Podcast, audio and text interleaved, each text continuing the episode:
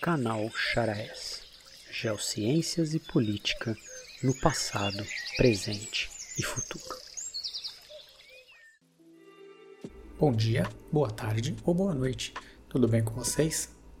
Estamos aqui para mais uma edição né, dos áudios do canal Charaes. Dessa vez falando sobre geopolítica do petróleo.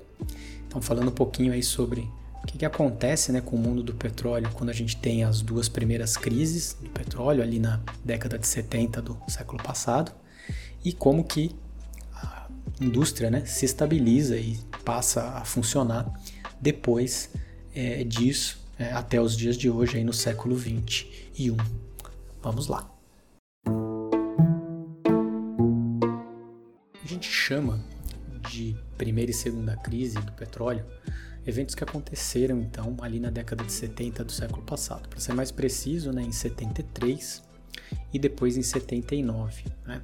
São eventos ali que causaram grande variação no preço do petróleo e eles foram de certa forma, né, é, induzidos né, por outros aspectos né, que a gente vai falar na sequência, mas que acabaram por passar a modular o preço do petróleo, consequentemente a influência né, dele na, na economia geral, de uma maneira um pouco diferente para é, ter um pano de fundo do que, que vai acontecer ali em 73 e 79, a gente precisa lembrar da fundação da OPEC. Né? Na época, é, OPEP, mas hoje em dia, né, OPEC, é, sendo fundada na década de 60, para ser mais preciso, em 1960, em Bagdá, é, com iniciativas de Irã e Venezuela que começavam lá em 1949 e que aí vão convidando né, outros países como Iraque, Kuwait, Arábia Saudita para se organizar para tentar é, é, conter né, a interferência dos Estados Unidos no mercado de petróleo no pós-segunda guerra. Né? Ela hoje em dia é uma organização bem grande, né, mas lá na época, na década de 70, ela ainda estava agregando né, outros países. É, e a gente tem então a situação culminando né, com a segunda crise, é, quando a gente tem a Revolução Iraniana né, em 79, e que significa né, um corte de produção de petróleo da ordem de 2,5 milhões de barris por dia né, da contribuição é, do Irã. Isso desencadeia né, então uma escassez de petróleo no mundo e por consequência, né, ali, uh, talvez vocês forem pesquisar na, né, na internet, vão ver ali cenas de desabastecimento, é, de locais ficando sem energia e outras é, situações causadas por conta da, dessa falta né, de petróleo. É interessante lembrar né, que o Irã ele ocupava a quarta posição na produção de petróleo no mundo na época, né, somente atrás ali de União Soviética, Estados Unidos e Arábia Saudita. E esses quatro muito distante dos outros produtores, né? Para vocês terem uma ideia, a produção do Irã em 77 era da ordem de 5.8 milhões de barris por dia, enquanto a do Iraque, que era o quinto colocado, era de 2.4 milhões de barris por dia. Então é uma discrepância muito grande e por isso o peso e a importância né, é, do Irã quando há essa saída né, da, da, da produção dele do mercado, por consequência, um processo de escassez. A OPEC então começa a perder né, esse espaço de produção é, é, por conta dessa saída né, da produção do Irã, que demora um tempo ali a, a retomar. Uh, frente aos outros produtores de petróleo do mundo, né? É, o peso né, deles já não era tão grande, então a OPEC vai gradativamente anexando mais membros, né, mais outros países à sua organização, né, chegando aí um quantitativo bem grande hoje, por exemplo, incluindo, incluindo países africanos, incluindo o Equador, né, é, é, nesse grupo, né, é, ao mesmo tempo que em paralelo né, OPEC, a produção dos países que não fazem parte da OPEC também começa a crescer. Né? E aí a gente tem uma queda de braço né, na modulação do preço, na variação, é, até os dias de hoje, aonde a OPEC tem por ordem aí de 44% da produção do petróleo mundial sob seu controle e cerca de 85% das reservas. Então, ou seja, a OPEC tem muita é, é, condição né, de interferir na, na, na, cotação do petróleo e na, na, questão política, apesar de que a gente vai ver, né, ainda um pouco nesse áudio, mas em áudios aí que vão vir, uh, que a interferência dos países não OPEC, principalmente dos Estados Unidos, continua sendo muito grande, lançando mão de todo tipo de artifício para manter o controle né, sobre esse importante mercado. Após a segunda crise do petróleo, então, o que a gente tem de grande mudança no mundo é que o mundo todo começa a investir em petróleo. Né? Esse aumento da produção dos países que não pertencem à OPEC faz saltar né, o número de países produtores aí entre 60 é, e poucos, né, 66 países na década de 80 para mais é, de 100 países produtores no ano de 2015. Né? Então todo mundo começa a procurar petróleo e onde você encontra petróleo você produz para tentar diminuir ao máximo sua dependência da importação e da, do fato de ocorrer uma crise né, de desabastecimento, como ocorreu em 1979. Surgem diversas empresas de petróleo né, de vários países que não tinham né, exploração né, a partir de então, é, e surgem também iniciativas de é, produção de petróleo de outros né, é, é, combustíveis, como por exemplo as que a Petrobras faz nesse período. Né? É na década de 70 que a Petrobras começa a explorar uma forma de petróleo que a gente chama de não convencional, né? que é o folheiro pirobetuminoso, ou como é conhecido né, na região de São Mateus do Sul, no Paraná, o xisto betuminoso. Né? Tem um problema aí técnico na nomenclatura para a geologia, mas esse é o nome popular aonde você consegue extrair petróleo de uma rocha que geraria o petróleo em um futuro, né, através de um processo industrial. E aí você consegue ter um rendimento aí de uma jazida de petróleo que não era nem considerada, né? E também né, o programa de investimento em combustível renovável, que é a produção de álcool, né, o álcool de cana-de-açúcar, que é bastante representativo no Brasil, perfazendo aí até 25% da porcentagem né, geral da gasolina para manter né, esse, esse mercado e esse recurso é, de não ter uma dependência muito grande do refino ainda em alta. Apesar da produção do, do Brasil estar tá subindo bastante, né, ser da ordem aí de 2,8 milhões de barris por dia no fim do ano passado, o Brasil ainda tem carência de alguns derivados, né? Lembrar que ah, nem todo petróleo explorado em todo lugar dá a mesma proporção de derivados, então a gente ainda tem uma carência de diesel quando a gente faz a conta né, do refino de todo o petróleo refinado do Brasil, falta diesel em relação ao que a gente consegue produzir, então a gente tem que importar né, para o nosso consumo. Então o Brasil ainda não tem essa independência completa. Né? E o álcool ajuda um pouco na questão com a gasolina. Com a subida da produção de petróleo, essa dependência ela vai cair, mas ainda existe incentivo né, governamental para se manter a produção do álcool.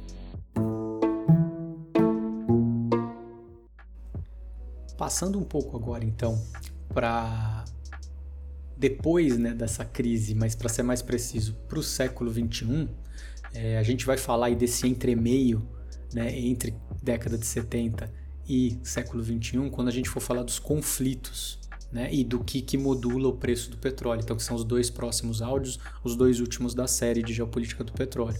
Então eu vou deixar esse entremeio um pouquinho de lado agora nesse momento, mas para falar do que acontece aí no século 21. O século 21 na indústria do petróleo é interessante porque ele é o momento onde o petróleo vai alcançar os maiores valores históricos né, que ele já teve em valores totais. Né? A gente vai ter ali a partir do ano de 2000 é, um crescimento né, do valor do preço do petróleo, culminando ali em 2006, 2007 com um valor médio anual da ordem de 93 a 95 dólares por barril, tendo picos né, em cotações diárias da ordem de 146 dólares, o que é muita coisa quando a gente lembra que a maior parte do tempo da exploração do petróleo o barril mal passava de 5 dólares né, de custo. Após a segunda crise, a gente começou a ter esse investimento maciço de quem podia explorar petróleo, né?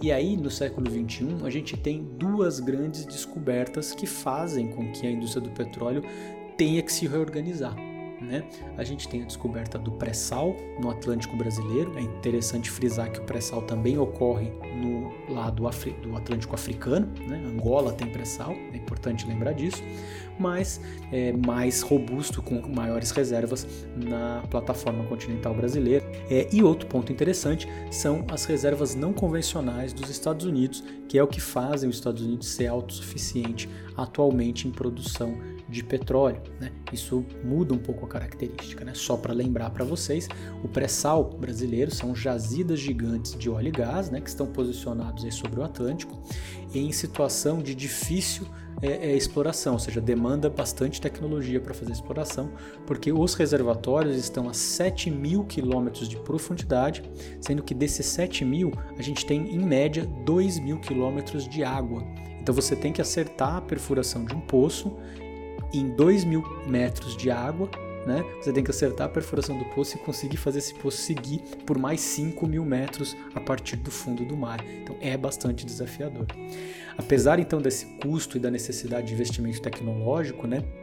A produtividade dos poços do pré-sal compensa muito. Né? A gente tem poços que fazem produção de mais de 40 mil barris por dia, um único poço. Isso é mais do que boa parte dos pequenos produtores de petróleo do mundo conseguem com a produção total. Né? A gente consegue em um poço, e são pelo menos, que eu olhei nas últimas estatísticas, são pelo menos 8, 9 poços que às vezes atingem e conseguem se manter nessa faixa de produtividade. Então são reservas gigantes, né? A gente fala aí de reservas é, provadas entre 12 e 15 bilhões de barris, mais reservas estimadas, né? Onde a gente ainda tem um certo grau de incerteza, mas um grau de certeza pequeno, uh, para que essas reservas saltem para a ordem de 50 bilhões de barris. Então a gente fala realmente de grandes reservas de petróleo. Quando a gente fala dos Estados Unidos e do tal do não convencional, a realidade é muito parecida com a situação que eu comentei agora há pouco da, uh, do interior do Paraná, da região de São Mateus do Sul, onde é explorado a rocha geradora, né, o tal do folhelho pirobetuminoso. Eles fazem a exploração de uma rocha semelhante lá, né, que eles chamam nos Estados Unidos de shale gas ou shale oil, né, dependendo do que está sendo extraído, uh, e fazem um processamento, dessa, nesse caso, não industrial, mas através de poços, né? É, é onde eles executam o fraturamento hidráulico. Então, ou seja, tem um empenho tecnológico também grande, faz com que o custo da produção também seja um pouco elevado, mas tem uma contrapartida. O petróleo não precisa viajar para chegar nos centros consumidores, ou seja, ele já está dentro dos Estados Unidos, que é o maior centro consumidor. E o fato de você não ter o frete e tudo que demanda né, para esse transporte faz com que valha assim a pena e faça com que os Estados Unidos hoje tenha produtividade bastante alta né, é, em comparação ao que ele era aí no começo dos anos 2000. Ah, Para vocês terem uma ideia, a produção de petróleo no Brasil ela vem crescendo desde 2010, né? A gente salta aí de 2,13 milhões de barris por dia para 2,88 no final de 2019. Em um âmbito geral, né? Isso daí dá um salto no último ano de 7,5%. Os Estados Unidos têm um salto de 11% no último ano, então o Brasil é o segundo lugar em crescimento de produção de petróleo no mundo. Lembrando que os outros países que estão na lista eles estão mais ou menos estabilizados, e aí a gente está falando de Kuwait, Arábia Saudita, Rússia, Iraque, né, países já muito consolidados em termos de exploração e produção, e os Estados Unidos então com um grande avanço ainda de 11% de incremento na produção entre 2018 e 2019, atingindo aí a produção de quase 17 milhões de barris por dia. Isso é muita, muita coisa. É o maior produtor né, de petróleo e praticamente todo esse petróleo fica dentro dos Estados Unidos né, para consumo interno. Em termos de controle de preço, é interessante a gente frisar que algumas das variações que vão acontecer ali no final do, do da, dessas, dessa primeira década e da segunda década dos anos 2000, a gente vai ter então a interferência da OPEC né, ali em 2014, né, uh, ah, para derrubar o preço do petróleo, porque a produção do shale oil, shale gas estava crescendo demais e também o pré-sal estava crescendo demais. Então a gente tem uma reação né, da OPEC em termos de controle de preço, ou seja, eles tiram a produção deles do mercado para forçar uma alta e dar problemas econômicos para essas duas é, locais de produção que naquela época eram custosos, hoje em dia já não são mais tão custosos, né? O preço do barril na boca do poço de pré-sal e de shale, óleo e gases já caiu muito, né? Então eles não estão mais sujeitos a essa pressão, mas na época estavam. Tentam então causar reações, né, para controlar esse mercado e tentar interferir nesse mercado, com sucesso lá na época, derrubando aí então o preço do petróleo da ordem de mais de 90 dólares, preço médio por ano, né? derrubando ele aí para casa de 45, 50 dólares de preço médio no ano, o que é bastante significativo, né? um corte quase de pela metade do preço do petróleo. Quando a gente vai olhar quais outros fatores também foram importantes, a gente tem pela primeira vez dois eventos puramente distintos ao mercado de petróleo, interferindo no mercado de petróleo. Todos os outros eventos que tinham condição de afetar a economia do petróleo no mundo, eles indiretamente tinham relação com o petróleo. A gente vai falar dos conflitos, né, das guerras do petróleo. Então, se você faz uma guerra num país que produz petróleo e a produção do petróleo para por causa da guerra, você tem uma parada da produção de petróleo por um motivo externo, mas a produção parou. Né? Não houve uma queda de preço puramente por oferta e procura, que a gente já sabe que não acontece né, no, no, mercado de petróleo. Né? Então, é, dois eventos conseguiram modular o preço do petróleo, um, né, os dois com bastante intensidade, e eles não tinham a ver com, com países, OPEC ou Estados Unidos, tentando controlar o preço.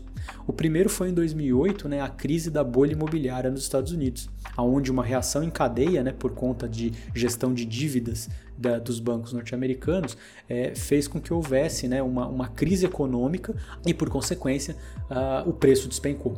Né? É, e mais agora, recentemente, a crise da Covid-19 causa um efeito parecido nos anos 2000, fazendo o petróleo, né, em alguns locais aí nos Estados Unidos, atingir uma cotação negativa, né, figurativa né, cotação negativa, mas para mostrar tamanho que foi a queda é, é, do preço de petróleo por conta de um motivo externo também. Então, ou seja, a pandemia parou a produção, ninguém conseguia vender petróleo mais no mundo. Então é interessante frisar assim, né, como um resumo, né, que o século XXI ele se inicia uma, uma demonstração né, da interligação do mercado de petróleo com a economia global de forma dependente e não mais dominante, como aconteceu em 73 e 79, onde a, a modulação do preço do petróleo por é, questões específicas ao petróleo é, afetou a economia global. Hoje em dia o contrário também está acontecendo enquanto né, a gente teve eventos grandes em termos mundiais no século XX, como por exemplo as duas grandes guerras mundiais, a quebra da Bolsa de Nova York em 1929, a pandemia de H1N1, né, a gripe espanhola na década de 20, uh, ah, não afetaram sensivelmente o preço do barril de petróleo. Né? Após então a declaração do controle né, da OPEC por parte né, da produção de petróleo a partir de 73, passa então a ter é, efeitos aí de regulação. Então as coisas no século XXI estão bastante diferentes e, e, a gente vai falar né, mais para frente sobre que está afetando o preço do petróleo né, e quais são os conflitos que é, é, afetam também o petróleo. E vou colocar mais um áudio final né, de fechamento né, dessa série para a gente falar de perspectivas futuras, né, porque a gente tem a importância então também das novas fontes de energia renovável, né, energia eólica, energia solar, energia de gás metano obtido por outras fontes, né, que não a exploração de petróleo, por exemplo, uh, que fazem com que o mercado de petróleo esteja sendo modificado, tá bom? É, Para contextualizar como isso é importante, é, no dia 27 de janeiro, o presidente recém-eleito né, norte-americano já sancionou uma lei de, de regulamentação de exploração né, do petróleo no território norte-americano, restringindo alguns locais para a exploração, ou seja, já indicando uma modulação do governo para frear um pouco esse, essa euforia né, da exploração do shale gas e shale oil, porque são é, é, reservatórios com pouca longevidade, né, comparados com os reservatórios convencionais, mas também porque é necessário um investimento, provavelmente, ele falou muito isso na campanha dele, né, a gente tem que aguardar para ver se vai se consolidar, uh, em outras fontes de energia, para tirar um pouco essa dependência do petróleo, que custa muito aos cofres norte-americanos desde a Segunda Guerra Mundial. Em linhas gerais, praticamente um dos principais motivos da manutenção da máquina de guerra norte-americana é manter sua hegemonia no mercado de petróleo para conseguir manter o suprimento de energia para ele ter o desenvolvimento líder, né, entre aspas, aqui no mundo. E a China já está colocando isso por água com outro tipo de política. Então parece que os Estados Unidos começam a se alinhar para mudar um pouco isso. Isso é só um exercício de futurologia da minha parte, né? Espero que isso se consolide, principalmente porque diminuiria um pouco a interferência em países externos causadas pelos norte-americanos. Tá bom? Então a gente volta aí nos próximos áudios para falar destes outros assuntos. Até mais.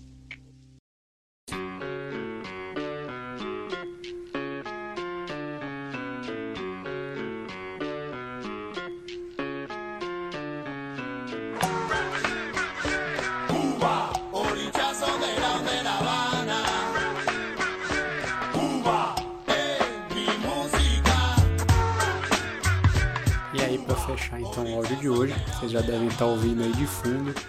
É, vocês estão ouvindo uma banda de rap cubano, né? Os Orixas, mandando aí a música chamada Represent, falando um pouco aí sobre essa é, aparente improbabilidade, né?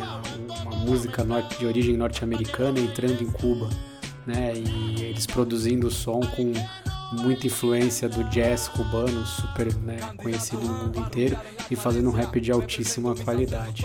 Então aí mais para vocês aí de Orixas. Até mais. Que en la rumba está la esencia, que mi guaguanco es sabroso y tiene buena mezcla. A mi vieja y linda Habana, Habana. sentimiento de manana, todo eso representa.